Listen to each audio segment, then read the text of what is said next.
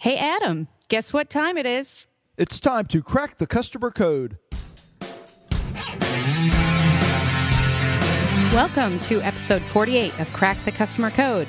I'm Jeannie Walters, and as always, I'm here with my co-host Adam Toporek. How you doing today, Adam? I am wonderful.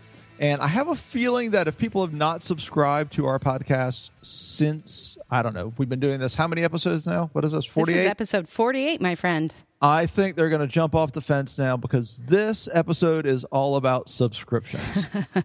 How true. We have an expert on the subject for sure, one of the best B2B marketers in the United States and a best selling author on this very subject of subscriptions. John Warrillow is here, is our interview today, and I can't wait to share this one. It's really great, and he has so much that any business leader can really apply to their own business.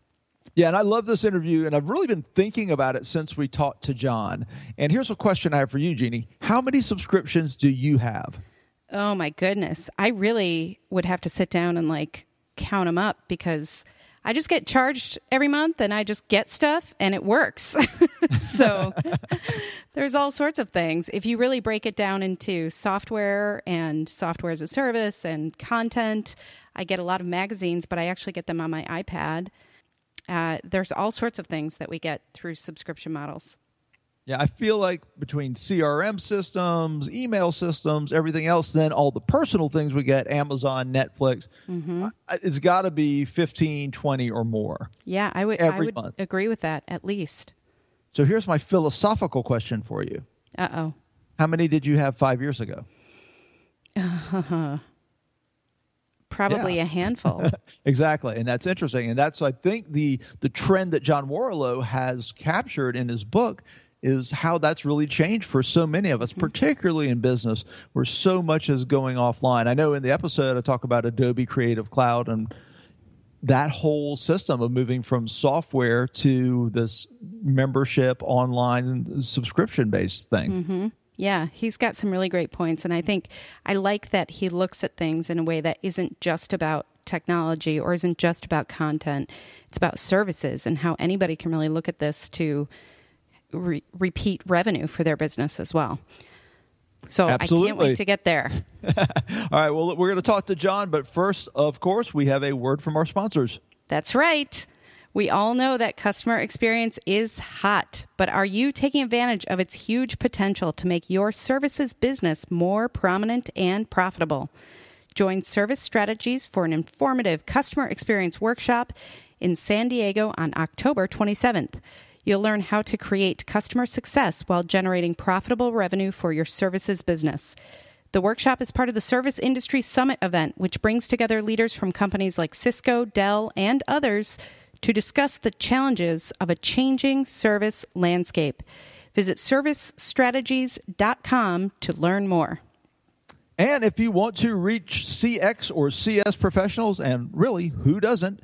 You too can sponsor this podcast. Just go to crackthecustomercode.com slash sponsor for full details. Now, Jeannie, tell us a little bit about John Warrillow. We're really excited to bring you this interview with John Warrillow.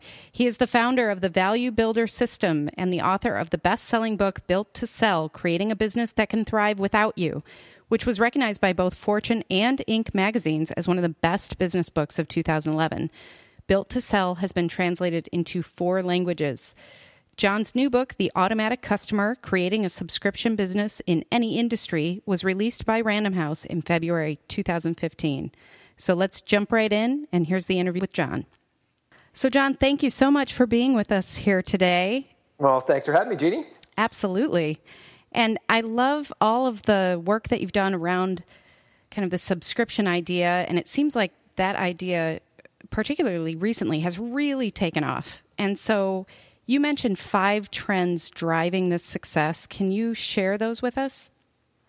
Yeah, I mean the biggest one, Jeannie, really is is the the fact that young people in particular are no longer hang, hung up around finding assets or acquiring assets. You know, our parents' generation, it was all about the house in the suburbs and the white picket fence. And for most young people today, you know, we're, we're comfortable buying the rights to things as opposed to buying the asset itself. So, for example, home ownership in the United States is at its lowest point in a generation. And if you just look at the way we consume media, I mean, many of us have turned off the cable and we're now using Netflix. Most of us are no longer downloading songs from iTunes we're subscribing to things like Apple Music or Spotify or Rdio. So really, the the, the sharing um, economy combined with this notion that we're, we're really buying a- access as opposed to assets these days, and that's really what I think is driving the the, the, the adoption of the subscription business model.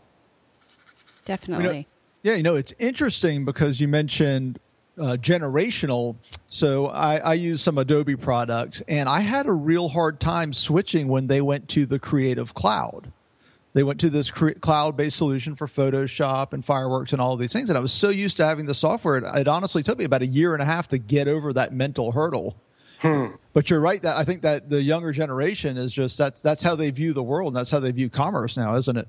It sure is. And what's interesting about the Adobe announcement, you know, Adobe got into a lot of hot water when they made the, the announcement because so many of us had bought the perpetual license or even were using the free version. And so suddenly to be having to, you know, another uh, charge on our credit card for Adobe products. What's interesting about the Adobe announcement, though, was that they have been selling subscriptions for more than a decade.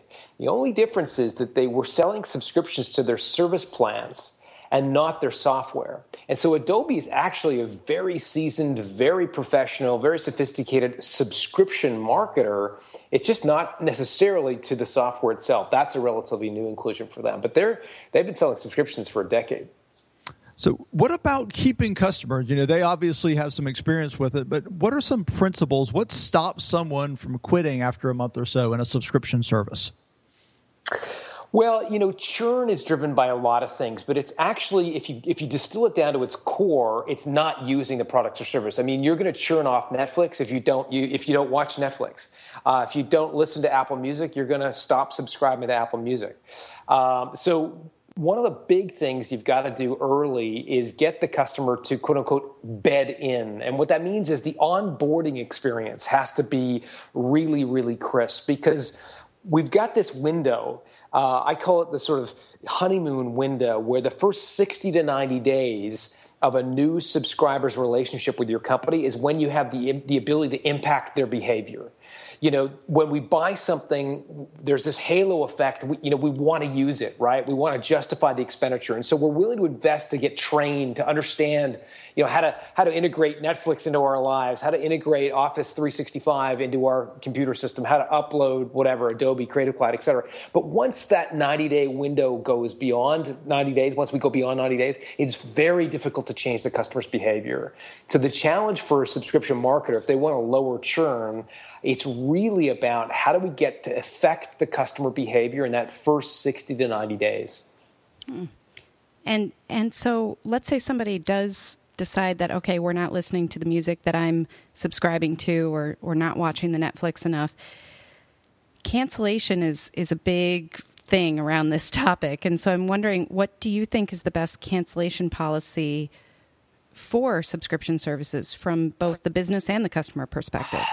Yeah, it, it depends if it's a business to consumer play or a business to business product. So the the the industry norm for business to consumer products, Netflix, uh, Spotify, et cetera, um, is you want to cancel, fine, no problem. We'll cancel you, and there's no, you know, no future billing. For a business to business product, it would be likely that you're, in particular in the enterprise space, that there is a firm commitment around a certain period of time. So what enterprise companies don't do is they don't sign up for perpetual licenses very much. So you'll get a, you know, Salesforce.com will sell a subscription to uh, you know name the big company IBM as an example and when they sell that subscription it has a start and an end date and that lock-in period is the is the time which IBM is committed to pay salesforce.com after which they can cancel and so in a business to business environment you know I think it's much more common to have contract length You've got to re up the contract at the end as the provider. Likewise, as the consumer, you can't just cancel ad hoc. Um, but in a business to consumer model, it's much more common that we can just cancel anytime. Yeah, I mean, subscription, it's so interesting because you want to make it easy to get out because you know it's so powerful word of mouth nowadays. But it's amazing the subscription model how it benefits not just from the recurring revenue of the subscription but from loyalty and add-on sales. And i know uh, you know a statistic you shared with us is that the average amazon prime customer spends $709 more per year than the average amazon customer. So tell us a little bit about why that is well, in part, the Amazon Prime subscriber wants to get their money's worth, right? So we make the decision to subscribe and that changes our behavior. It makes us more likely to buy from that company. It's one of the hidden secrets, kind of a Trojan horse of creating a subscription model. I mean, why does Amazon, you know, uh, hundreds of billions of dollars of revenue, care about a little hundred bucks a month from customers, et cetera? Well, number one, they've got 40 million subscribers, so it's actually now a four billion dollar business for Amazon. oh my gosh! But, but but arguably, way more important to Amazon is what it does to our behavior. It makes us want to buy more from Amazon if you look, you know, we've talked a little bit about software, tech companies, but in a very low tech business, you can see the same thing happen. I mean, H. Bloom as a company is a company that sells flowers on subscription. So they sell flowers to spas and hotels and restaurants and so forth. And while they have a standard subscription that they sell so that you know if you order you know if you're a spa and you want a dozen gerber daisies on your reception table delivered every two weeks they'll send that to you. But what they find is that once they get subscribers it's very common that subscribers buy, buy more flowers throughout the month uh, because they decide that not only they want the flowers in the reception table, but they also want them in the whatever, in the spa treatment room, as an example. So it changes customers' behavior. Once you build that subscription, that ongoing, the trust associated with that ongoing relationship makes it much easier to sell them additional uh, products and services. Well, I know I'm guilty of being that Prime customer who's like, "Oh, I can just order from Prime, like anything that pops into my head." I mean, that's you're not solution. alone, Jeannie. You're not alone. I know they they own me. Basically. Yeah, they do. and I I really like the idea of how, and I think you really talk about this well in your books too, is how it is a relationship. It's not about the transaction. These subscription models are really about building that relationship and building that trust. Um, and I think your Amazon and your flower delivery examples really highlight that. But what is next for this then? Like, we're kind of, I feel like we're maybe in the honeymoon stage of this model. How will this model evolve to serve customers in the future?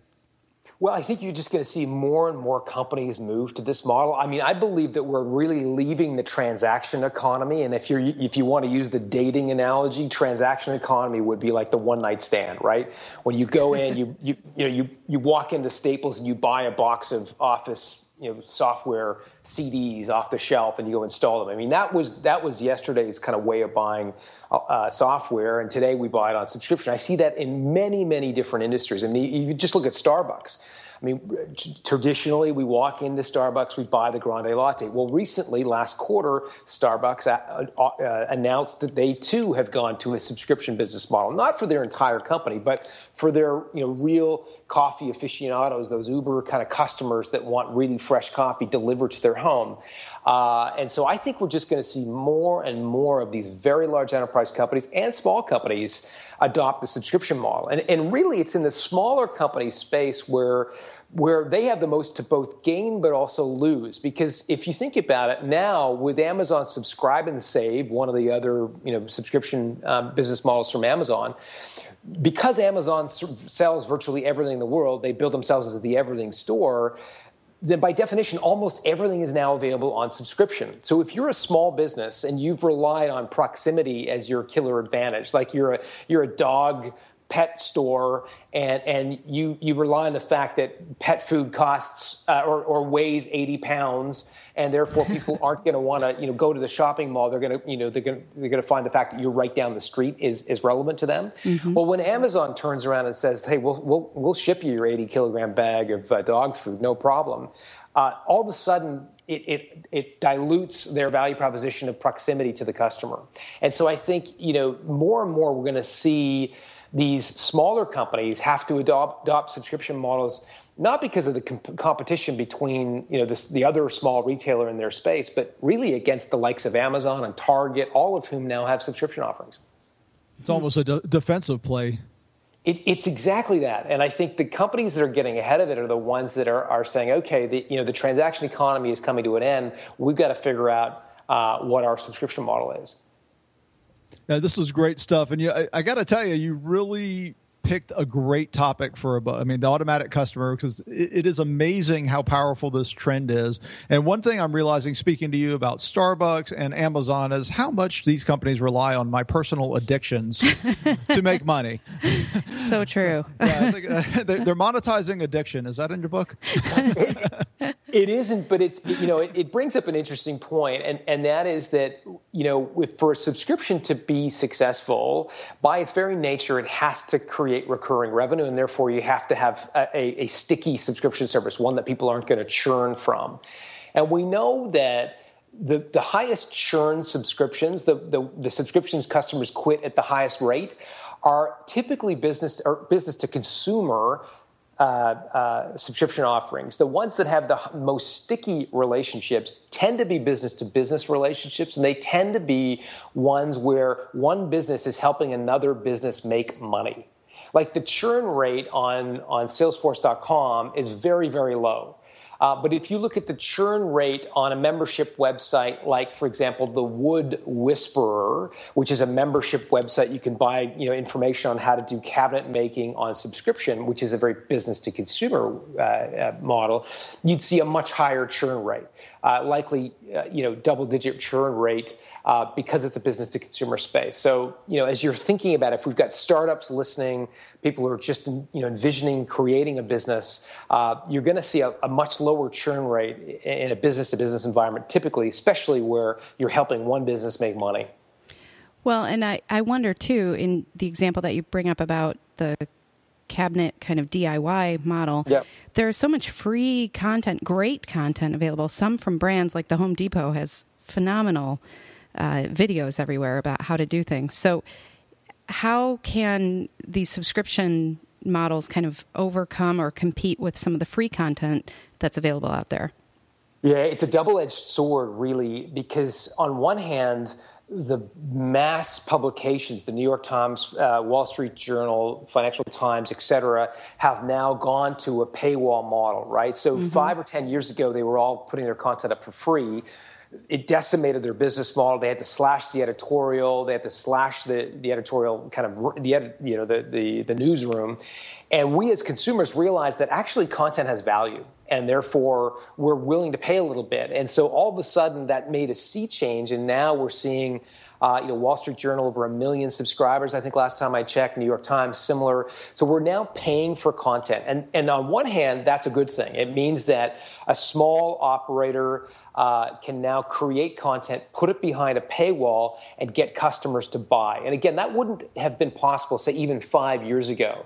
So companies like um, restaurantowner.com or contractorselling.com that sells how-to information about improving your, your contractor practice, restaurant owner, how to you know, create a successful restaurant those are all models that even five years ago would not have existed, I don't think, because again, we're more comfortable paying for content. The, the flip side, though, is you're right. Be, content is when people have a, a back end um, you know, model like a Home Depot, it's, it's becoming easier to get that content. And so I think what we've got to do is just get really, really niche. Mm-hmm. And so, or niche if you happen to be from Alabama. Uh, you've really got to focus in on um, a very, very small slice of of what it is you want to communicate. So again, to go back, um, dancestudioowner.com is a successful membership website that teaches dance studio owners how to run a successful dance studio. Well, that's a very niche, niche topic, and and Home Depot or Walmart or Target won't care about communicating with dance studio owners. They might create content for dancers or little girls who you know like dancing, but they're not going to create niche content for dance studio owners because it's just too narrow a market. So I think what we've got to do is, is as entrepreneurs just get more and more comfortable with getting nichier and nichier as we go to get down to that that slice where we're not competing with the likes of Target or Home Depot. Hmm. That's great advice. I really love this topic, and I, yeah, it's such an amazing thing to see how technology has both facilitated and sort of necessitated all these changes you're talking about. So thanks so much, John. We really appreciate you being with us. This has been great. Tell us uh, where people can find you on the internet. Well, if you go to automaticcustomer.com, there's an ebook there, and you can subscribe or download the ebook. Uh, there are nine different subscription models outlined in the ebook. It describes, you know, which model is right for you, some pros and cons to each model, and some things you might want to think about. And it's free. You can just go to automaticcustomer.com and download it. That's fantastic. And I've been learning a lot from your book. So thank you for that. And thank you for joining us today. This was really fantastic. Thanks, John. Jeannie, Adam, it's my pleasure. We hope you enjoyed this episode of Crack the Customer Code. Head on over to crackthecustomercode.com for all of our shows and show notes. And thanks to our sponsor, Service Strategies, for supporting this podcast. Make sure to check out their informative customer experience workshop in San Diego on October 27th. Go to servicestrategies.com. That is servicestrategies.com for more details. And as always, we so appreciate you listening and sharing our podcast with your networks. Please, we'd love your feedback. Drop us an email at thecustomercode at gmail.com or give us a call at 470-223-CODE and let us know what you like, what we could improve on, or who you would like us to invite as a guest. And please subscribe. Unlike all of the subscriptions we've talked about today, this one is free. You can subscribe on iTunes or you can subscribe on Stitcher, and you will never miss an episode. And also, of course, if you like what you hear, we would love your comments and review. And don't forget, they made social media for a reason. Share the love. I'm Jeannie Walters. You can find me, read my blog, sign up for customer experience webinars, and more at 360connext.com. That's 360 C O N N E X T.com. Or find me on Twitter, JeannieCW. And I'm Adam Toporek, and you can connect with me and find out more about our customer service workshops and my book, Be Your Customer's Hero, at customersthatstick.com. And until next time, take care of yourself and take care of your customers.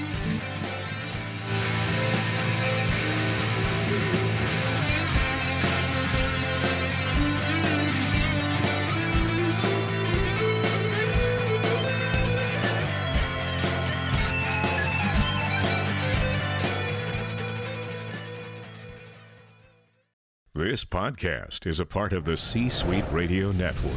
For more top business podcasts, visit c-suiteradio.com.